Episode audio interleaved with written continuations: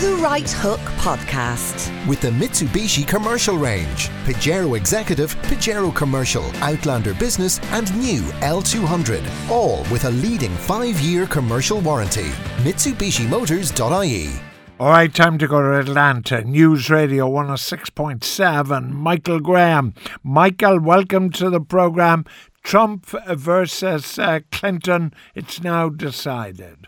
No, it's not decided, but uh, that would not. I would not be surprised that's the outcome. And I don't want to get sidetracked on a conversation about the Republican delegate process and how ten times since the party was founded in 1856, we've gone to the convention without anyone having a majority of delegates. sidetracking you, Graham. It's all over. And No, Trumpy. I don't want to talk about it. I, you, know, I, I would have to start from ground zero and explain. You don't explain our under, you don't understand our system. I don't understand your system. Let's leave it there. What I really want to know, George, when was the last time you had to take a road test to get your driver's license renewed? I'm guessing not since the Roosevelt administration. Well, uh, not since the George Washington administration, because I, have never taken a driving Uh, test, ever. I would like to say I find that hard to believe, but I've driven with you, so I completely find it believable. Uh, you've got to have road tests for geezer, uh, uh, senior citizen drivers as they age. How can you not do that? You know, the UK is talking about returning Well, the road test. like, I mean, I'm, I'm, you can attack Muslims all you like, you can attack Democrats all you like, but you're not attacking senior citizens who are the safest drivers they are. It's these 20 somethings whizzing around the country uh, who are the danger. Uh-huh. I don't have the statistics from Ireland because I don't live there, but the most dangerous group of drivers on the road in the United States are 85 and older. They're more dangerous than teenagers. The uh, the drivers 75 and older are almost as dangerous as teenagers, and they're as dangerous when it comes to killing people as drivers in their early 20s. The trick is, George, that all you geezers use the raw data, how many accidents. That's irrelevant. The real data is how many accidents per miles driven. And for every million miles you geezers teeter down the road with your blinker on for 45 minutes, you kill more people than almost anybody else. Uh, well, anyway, I've never done driving tests, so if I had to do one, I, I don't know how I'd. Pa- I wouldn't pass. I mean, No, I, I know you wouldn't. I've driven with you. I, I would be scared to be the guy giving you the well, road we- test. we had a much better system when I got my driving license. Number one, there wasn't any picture on it, so nobody knew who the hell the driving license was for. and number two, it entitled you to drive not just a motor car, but it entitled you to drive uh, 20 ton trucks, articulated vehicles, buses. It entitled you to drive everything, and you didn't have to do a test. It was great. Mule wag, mule wagons, Anything. airplanes, Yeah. all of those things. Yeah. Right. The problem is that uh, we have this uh, common occurrence in America, George. I don't know if you guys have there the gas versus brake problem, where the little old lady is pulling up outside the donut shop, and the next thing you know, she's sitting inside the donut shop in her car with the wheels spinning away, and people fleeing from their tables because she just plowed in. And you know, on the one hand, it's it's it's kind of funny. On the other hand, real people get really hurt. Do you, are you serious? You don't think that anybody 75, 80 should have to go back and take a road test to keep their driver's license? no. Oh, I mean, I, I mean, I'm, I, at the moment, I had to take an eyesight test. I was deeply upset that Hawkeye Hook was called in to take an eye test for his latest driving license. Well, it, look, since uh, I, I, in my opinion, this EU Turkey deal on the quote refugees is going to fall apart, I recommend you put them all to work right away, driving elderly Irish people around and save us on the roads. That's right, my now, theory. now the turkey thing is interesting. Um, in that it, it's really interesting politics that it's just bribing the Turks. They're giving Turks truckload of money and saying to them, "Look, you keep them all down there. Don't give them to us, and we'll give you three billion bucks to do it." It's a it's it's a masterpiece of appalling politics. No matter And what also- you think, no matter also what you think about it. It also advances Turkey's bid to become a full member and you know a Yeah, member full stand and of that's the E- of worse. the- That's yeah, which, worse. which you just think about well what the pro- what are the problems Europe is already dealing with. You know, I don't know if you.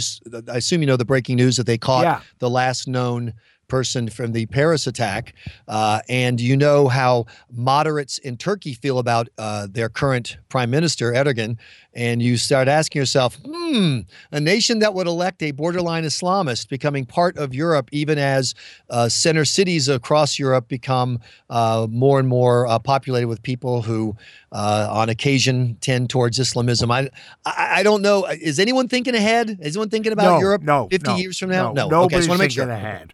I mean, And then- just wait, wait, today, wait. just give me one more another piece of news. Norwegians and and, and Swedes who've been ultra liberal over the last number of years and telling everybody, "Come on in, stay over here." They are now find they find that they have over a hundred, and this is all the ones they found over a hundred child brides aged 12 or 13 and suddenly they're beating their chest and say how did this happen?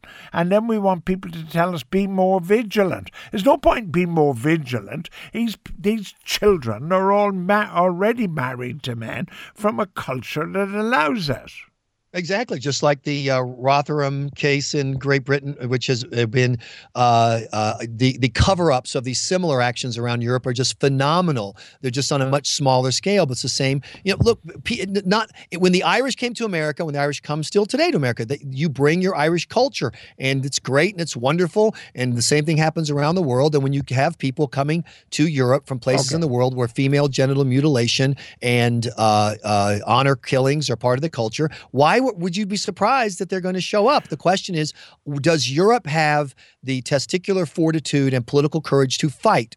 Or are they simply going to say, as long as you don't call me a bigot, you can do anything you want? Well, as long as you stay in Turkey is new plan. Right. But, Well, that's but- not gonna work. All right, That's but not- as Catherine Boland says, don't let Graham uh, loose uh, yet. He hasn't said a word on Trump. Now, apparently, Okay. according to all the whiz kids, Trump is really more dangerous than radical Islam.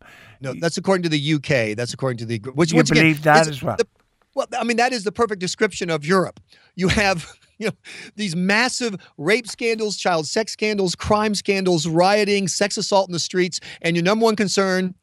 A guy with a bad haircut who owns a hotel in the United States. That is perfect for Europe.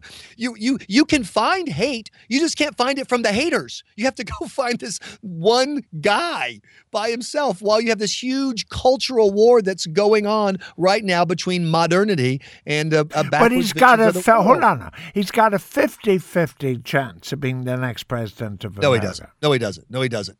He has he has a one or two percent chance of being the president of the United States. Why? He Why? Because well, we elected because- Nixon. You elected Nixon. You, uh, you know, you elected Carter.